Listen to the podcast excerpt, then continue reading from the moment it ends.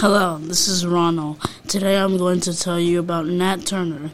Nat Turner lived during the Civil War. Some life facts about him are he started a slave rebellion, he was born without a middle name, and he was hanged to death.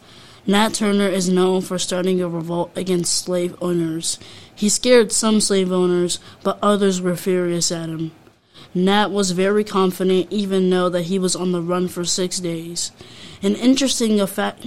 An interesting fact about him is that he believed in hearing voices in his head, which caused him to leave, which caused him to lead the revolt. I enjoyed learning about Nat Turner and his contributions during the Civil War. Be sure to listen to other Civil War podcasts on this channel to learn more about the people who lived during the Civil War.